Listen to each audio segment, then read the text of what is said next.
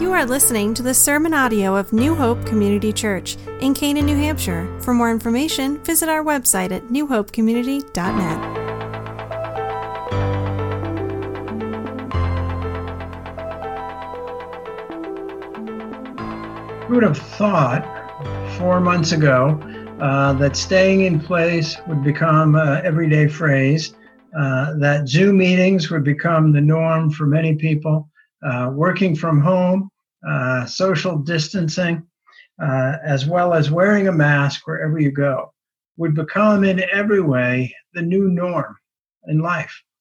Uh, but with that, we're well aware that for many people, anxiety, stress, and worry uh, is escalating. Uh, and even more so as you look toward reopening, rephasing, going back somewhat to what is considered normal. But that's not just a reality for people who don't know Christ, it's also a concern for many Christians who find themselves at times anxious, worried, not sure how to handle the new norm. Uh, so, is there a way that the Bible will guide us in finding certainty and stability in days of uncertainty and instability?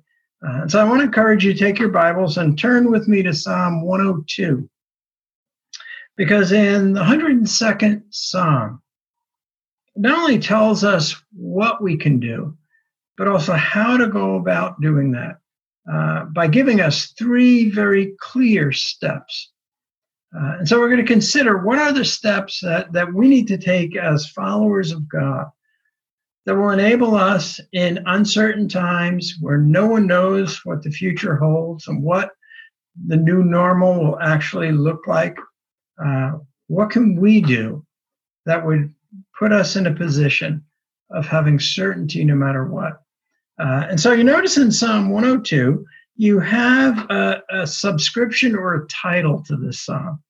Uh, this is true in many psalms, not all psalms, but notice the, the, the title that's given. It says, A prayer of an afflicted man when he is faint and pours out his lament before the Lord.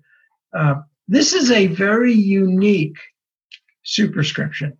In other words, it's unique because it appears to designate this psalm to a particular individual in a particular situation.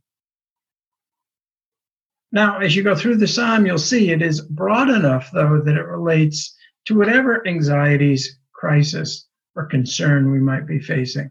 Uh, but this is unique among all the psalms in the book of Psalms, this is the only one that has this kind of very specific title. And who of us can't at times have said we felt afflicted, that, that we felt as if we're overwhelmed with the magnitude of things maybe going on in our life or in the life of a family member? Uh, who of us has never felt not only that we're not afflicted, but we feel faint, uh, we feel weak, uh, we feel ourselves almost saying, I don't know how much more I can take. And so that says to us this psalm was written not just for whatever situation may have been affecting the writer of this or the community of Israel. Uh, it's relevant to every follower of God today. What do you do? What steps do you take when you find yourself living in the midst of a crisis? And so the first step we want to look at is to call out to the Lord. Uh, now, this may sound so simple, but it needs to be stated. We need to call out to the Lord. Uh, and you see this in particular in this psalm, which is categorized as a lament. Now, the word lament is a literary style. Uh, there are certain psalms that are actually called psalms of lament. Uh, what it is, it's a plea, a calling out to God in the midst of a crisis for deliverance.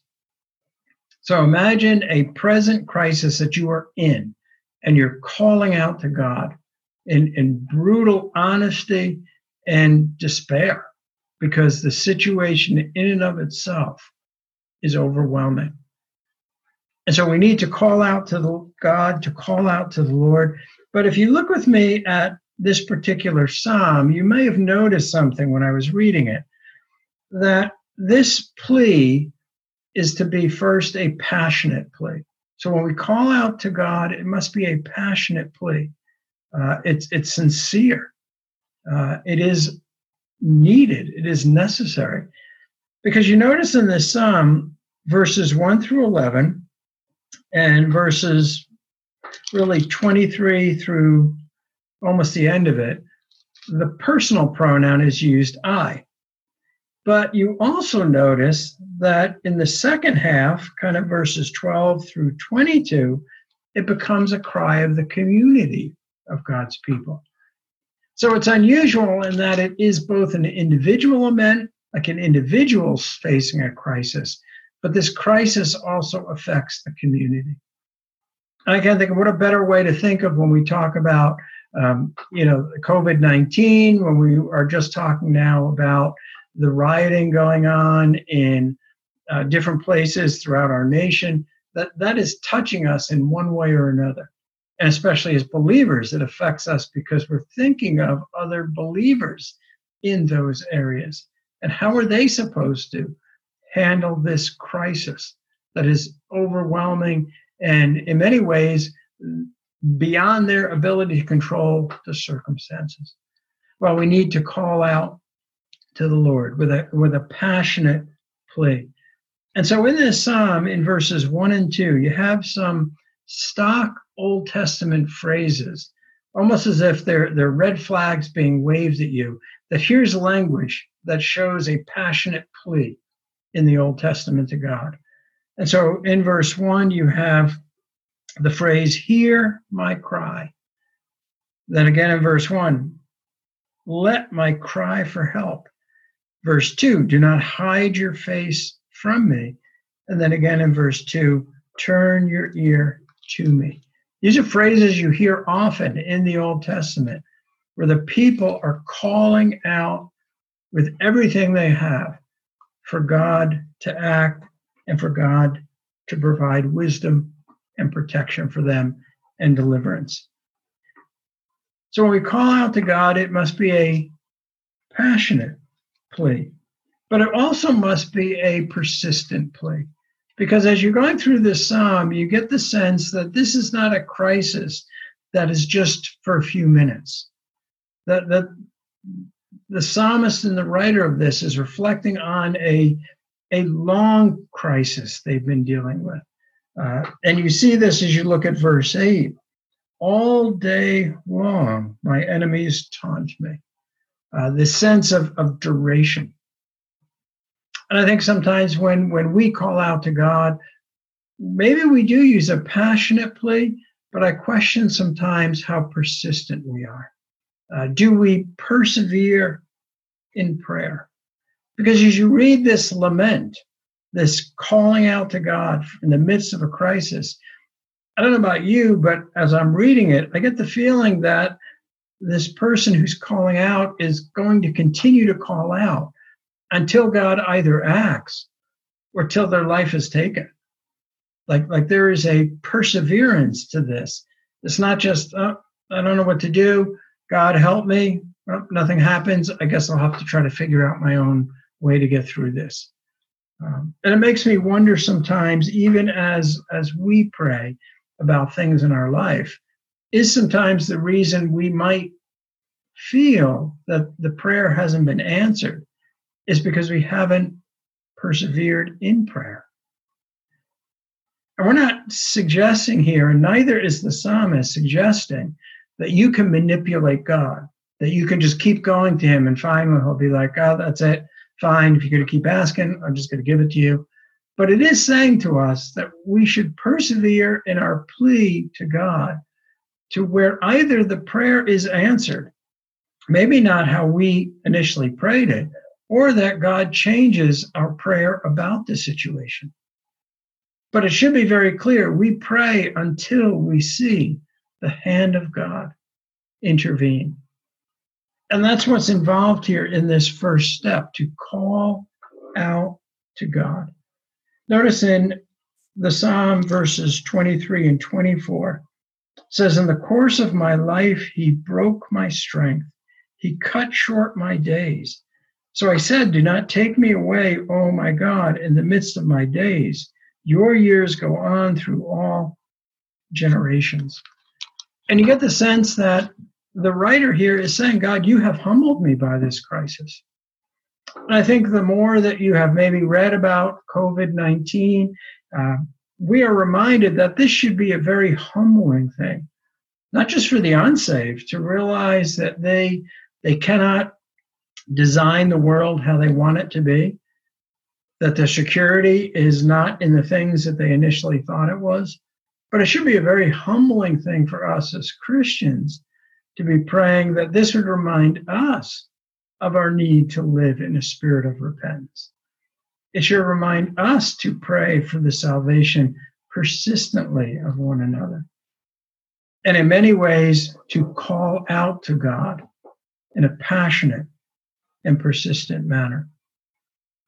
And so, as the psalmist finds themselves and the community of God facing this crisis, the first step to not being overwhelmed by it would be to call out to the Lord.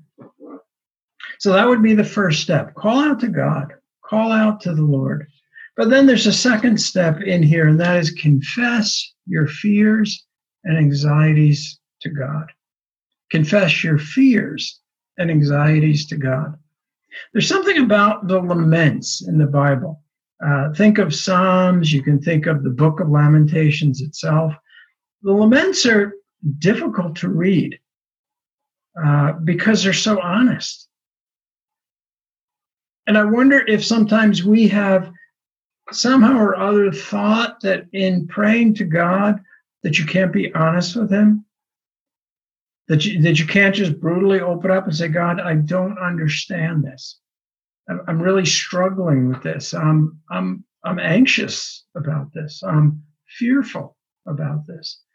Because as you look at this particular lament, it is not a lack of faith to throw yourself upon God and to acknowledge your fears and anxieties before Him. This is an evidence that this person is questioning the existence of God because clearly it's directed to God. So it is actually an act of greater faith to say, God, here I am looking at this, and here's what scares me. Here are the questions I have, and I'm bringing them before you. So as we think of that, you notice now as this lament continues in verses 3 through 11, you have a series of very gut wrenching emotions that are revealed. And, and again, I, I just want you to think how would it be in church if you heard someone get up to pray and they prayed like this? Because I think our first thought would be we'd think, well, their faith isn't really strong. You know, they're, they're kind of saying to God, I, I feel like my life is, you know, like a vapor. It's going to end soon. Where's the hope? Where's the encouragement? I think we would listen to that and think, oh, they they really need some help. But actually, this is the the sign of a robust faith, a faith that is not afraid to bring before God our fears and our anxieties. But I want you to take a close look at verses 3 through 11 because the way this takes place is, is in sort of three different forms, three different complaints that are raised. And I'm using the word complaint here, not in a negative sense, but to be open and honest before God. And so in verses 3 through 5, some have called this the I complaints. In other words, they're personal. So this part of the lament is a personal looking at a crisis. And so you notice in verses three through five, the way this personal struggle comes out and is expressed is in a series of metaphors. My days vanish like smoke. So think of how clear these explanations are. When, when I say to you, you know, it, it vanishes like smoke, I think all of us can track that and say, passes quickly. And for many of us, as we get older and we hit our birthday and milestones, we think, wow, how fast the years go, like in, in the blink of an eye. Well, the writer here is saying, you know, my, my days right now, in the midst of this struggle, they're, they're just like passing by so quickly. They vanish like smoke. Notice the next metaphor my bones burn like glowing embers. Uh, now, we don't really know what is this referring to. It could be referring to some kind of physical issue. Uh, maybe that it's the, the effect of a fever upon this particular individual. Maybe it's used more figuratively, just the sense of feeling a general weakness uh, and, and being undone, as the lament was titled, one who is faint. But then you have another metaphor that comes up as we follow the verse 4 My heart is blighted and withered like grass. Think of just how fragile and weak grass is. If any of you have ever tried to plant grass seed, you are well aware of that. Can't be walking on it. You've got to be careful. Don't mow it yet till it starts to sprout and has some stability to it. Uh, you know, he compares his, his own life and how he's feeling with being like a blade of grass. Uh, it dries up, it withers. And then he says, I forget to eat. Ask yourself, what would that convey? Someone is in the midst of a crisis. They lose track of time. Uh, food is not important to them when you're dealing with much bigger issues in your life. What a, what a glimpse into the personal struggles of the one who is lifting this up to God, who is crying out to God, and is now confessing their fears and anxieties through these very simple, straightforward metaphors. So that covers the, the I complaints. But then if you look at verses six through eight, you have they complaints. In other words, now it shifts a little bit to how the enemies of this individual and those circumstances, how that is affecting them how the actions of others are impacting and bringing fears and anxiety. And so in this, you see some, again, interesting metaphors. I am like a desert owl. Uh, now you may wonder, why is that a picture of one who's struggling? Well, it is true. Typically in the Bible, the owls are associated with the thought of judgment or vulnerability not not what we might think of when we think of an owl we maybe think of commercials that emphasize wisdom knowledge something like that. That was not what was associated with an owl at the writing of this psalm so here is one who says i'm, I'm, I'm vulnerable. Uh, i'm confused by all this. I, I don't understand it. I'm overcome by it. I don't see an end in sight. But then it goes on and says, I am like an owl among the ruins. I lie awake. I become like a bird alone on a roof. I have a metaphor. I'm like a bird on a roof. Not, not a picture here of contentment, but of one of isolation, loneliness. Now, that should immediately resonate with what we hear many people saying about the social distancing, working from home, I feel isolated. And even though we can have the technology where we can see each other's pictures uh, interact that way, we know it's not the same. And it's not meant to be the same.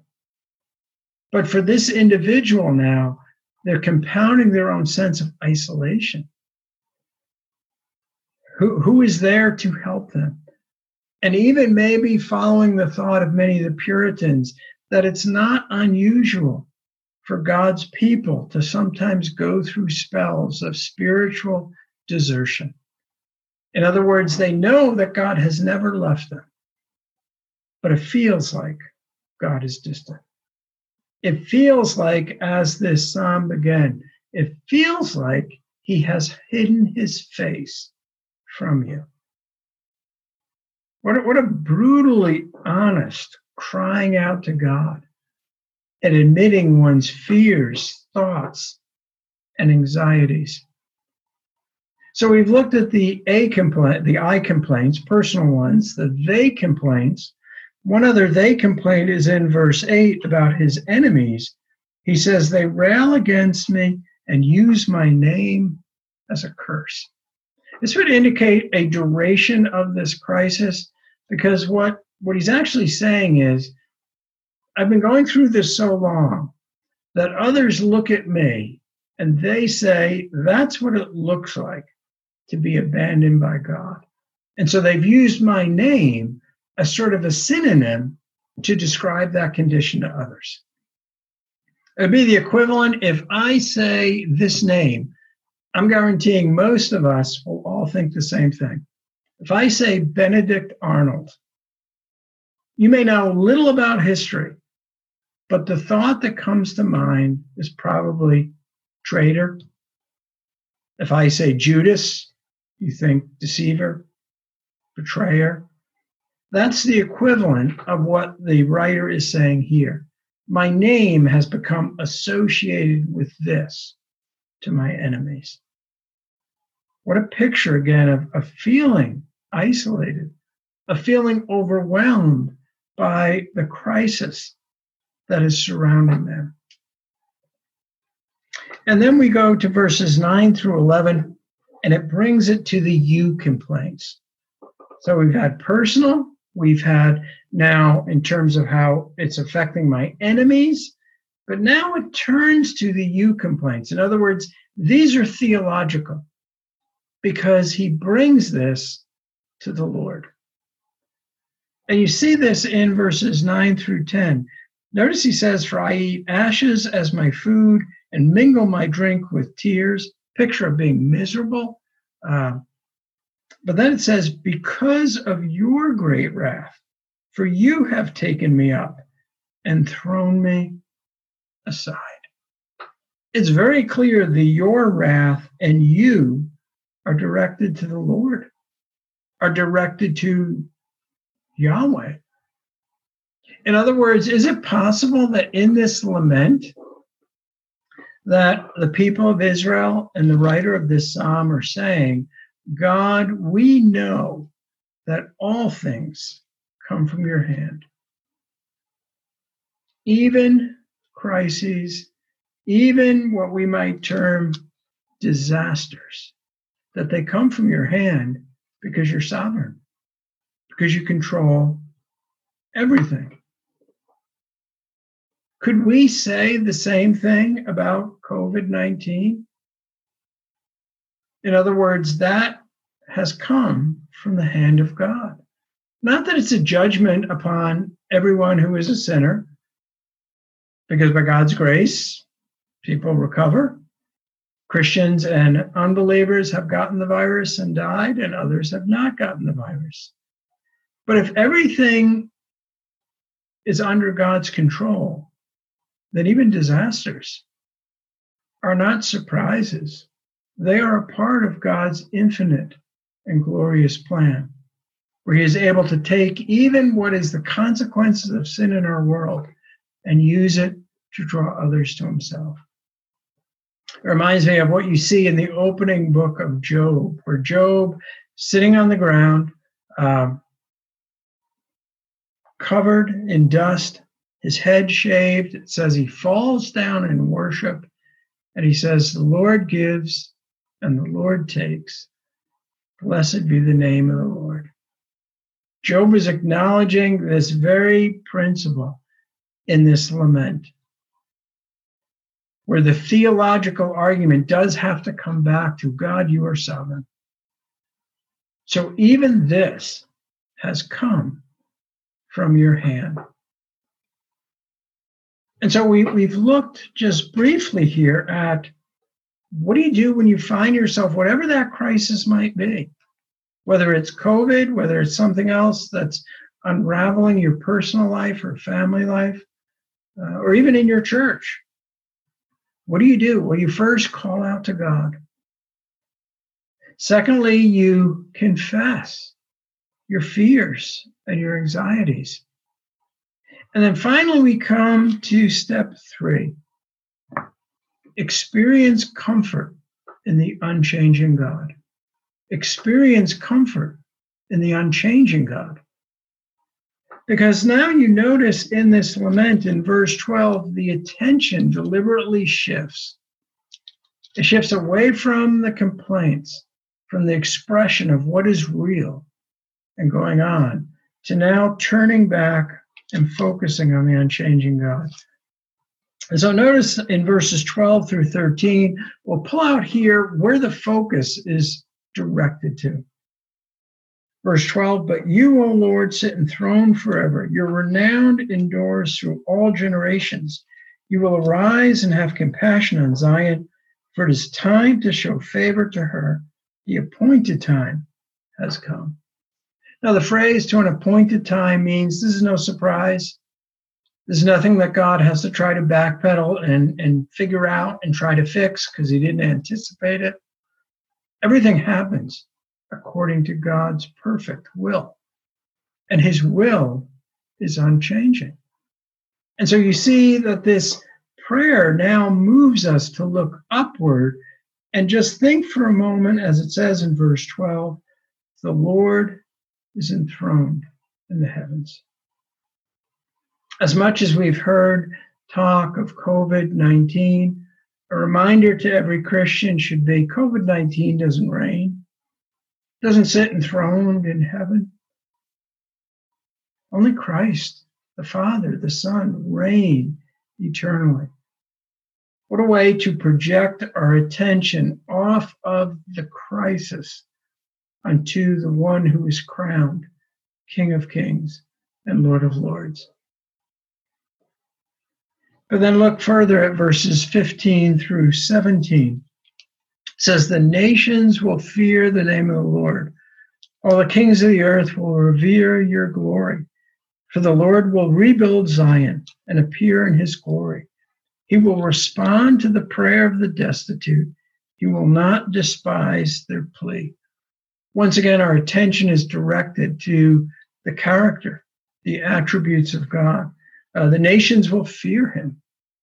And one of the ways we can, I think, best pray for our world, whether it be because of the racial tensions right now uh, that we've talked about, whether it be as places reopen and we look at what will life look like post COVID, that we be praying that for those that don't know Christ, they would be scared and fearful enough to realize that their comfort is not going to be found in anyone or anything but in knowing Jesus Christ.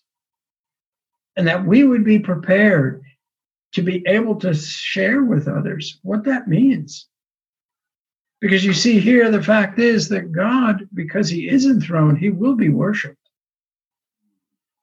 And at times we do tend, all of us, probably look to our circumstances quicker than we should look to God. Notice as well in verse 16 the promise of rebuilding Zion, the people of God. And we have a projection here way off into the future.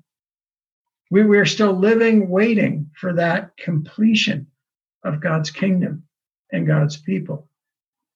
But it is certain, and there will be crises in our world.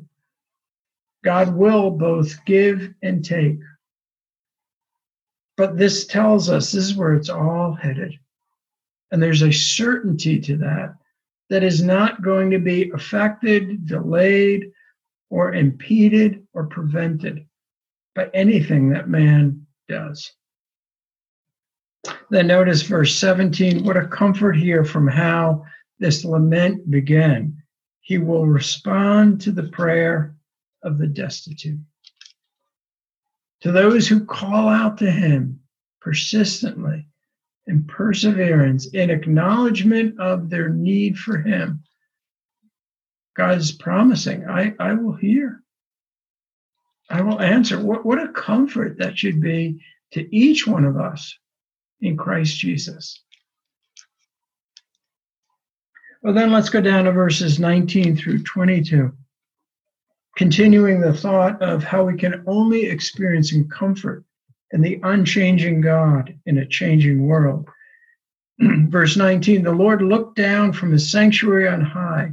From heaven he viewed the earth to hear the groans of the prisoners and release those condemned to death.